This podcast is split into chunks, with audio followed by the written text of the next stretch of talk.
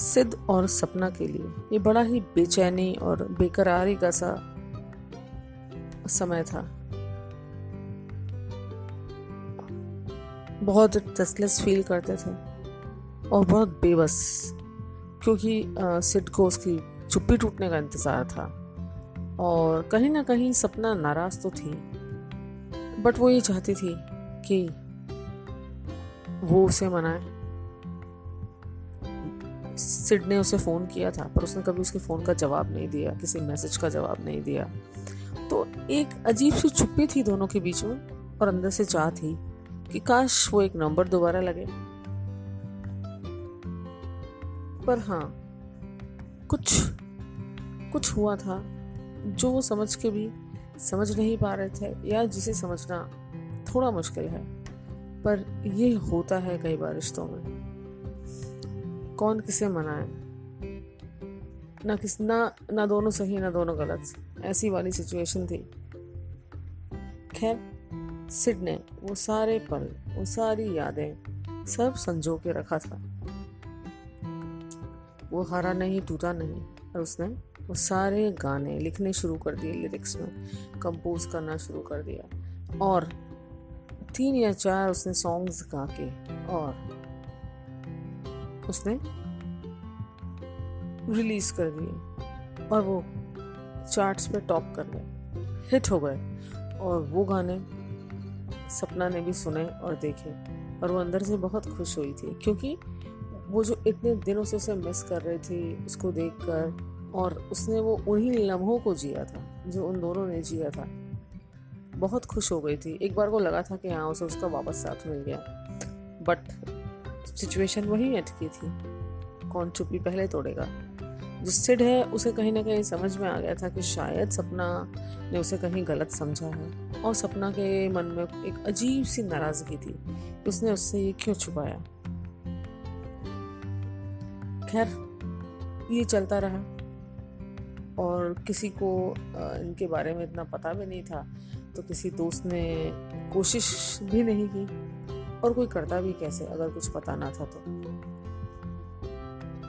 खैर, एक बार क्या हुआ कि एक ऑनलाइन कॉन्टेस्ट चला, जहाँ पे इंटीरियर डिज़ाइनर्स को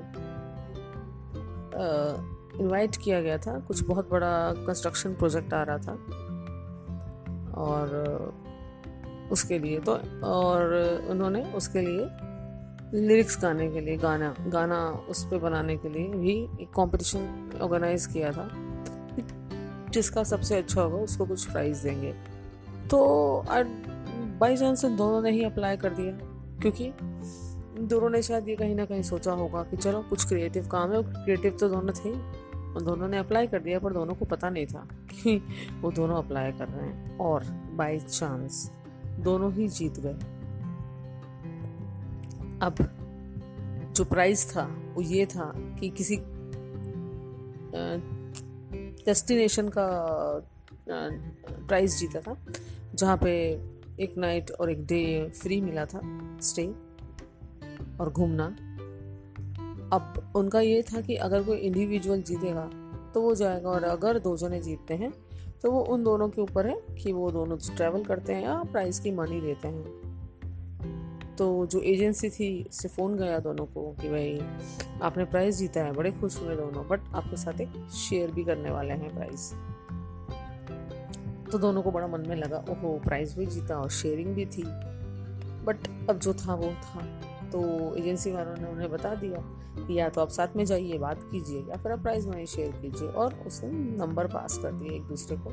और बाई चांस वो नंबर जो थे, वो वो नंबर नहीं थे जो उनके पास थे। क्योंकि अमूमन क्या करते हैं, हम लोग जब किसी कंपटीशन में किसी में हिस्सा लेते हैं तो हम अपना नंबर नहीं देते। बिकॉज़ समटाइम्स यू नो जो नंबर है वो कॉमन हो जाता है, किसी के पास भी जा सकता है मिस यूज़ हो सकता है। तो उन्होंने अपने दूसरे नंबर दिए थे।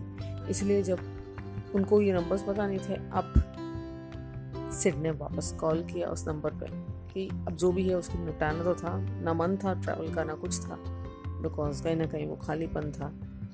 और जैसे ही वो आवाज़ आई, उसका जी थक से रह गया। वही नंबर जो सही जा लगा। हाँ सपना ने वहाँ से हेलो बोला। और इधर सिट ने हेलो बोला। और दोनों ने एक दूसरे को पहचान लिया। अरे तुम तुम। फिर से रॉन्ग नंबर कहाँ से मिला ये नंबर मेरा? तो सिड ने बोला, अरे, तुम फिर इसी ट्रैक पे आ गई। याद है, तुम्हें वो कंपटीशन में अप्लाई किया था। मैं और तुम दोनों जीते हैं। कॉमन प्राइज है। और तुम्हें पता है क्या कंडीशन है? कभी क्या करना है? ट्रैवल करने चलना है। या प्राइज मनी को शेयर करना है। तो बोली, मुझे कहीं ट्रैवल नहीं जाना तुम्हारे साथ तो एटलीस्ट ना मुझे कुछ पैसे चाहिए। तुम ही रख लो और तुम ही चले जाओ ट्रैवल पे बोला, नहीं, मुझे भी क्या करना है? मेरे को भी नहीं चाहिए। तो बोले हाँ तो जाके मना कर दो एजेंसी को। उनको बोल दो कि हमें जो सेकंड आया है, उसको दे दिया ये प्राइस या हमें नहीं चाहिए।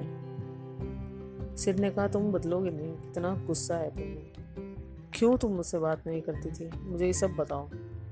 है ना? मैं भी चुप था, तुम भी चुप रह गई। क्यों ये सब हुआ? पता नहीं। बट आज मुझे जानना है जब बात हुई है तो। तो सपना उस तरफ़ से बुरी। ऐसा करते हैं। चलो कॉफ़ी पीने चलते हैं। वहीं मिल के बात कर लेंगे। आज तक हम मिले नहीं ना। चलो शुरुआत करते हैं। और उधर से सिद्ध।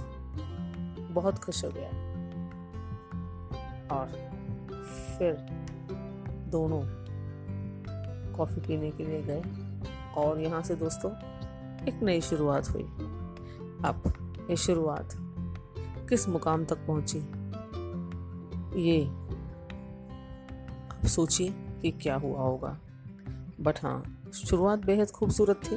बीच में एक रुकाव आया, पर वापस फ्लो में आ गए।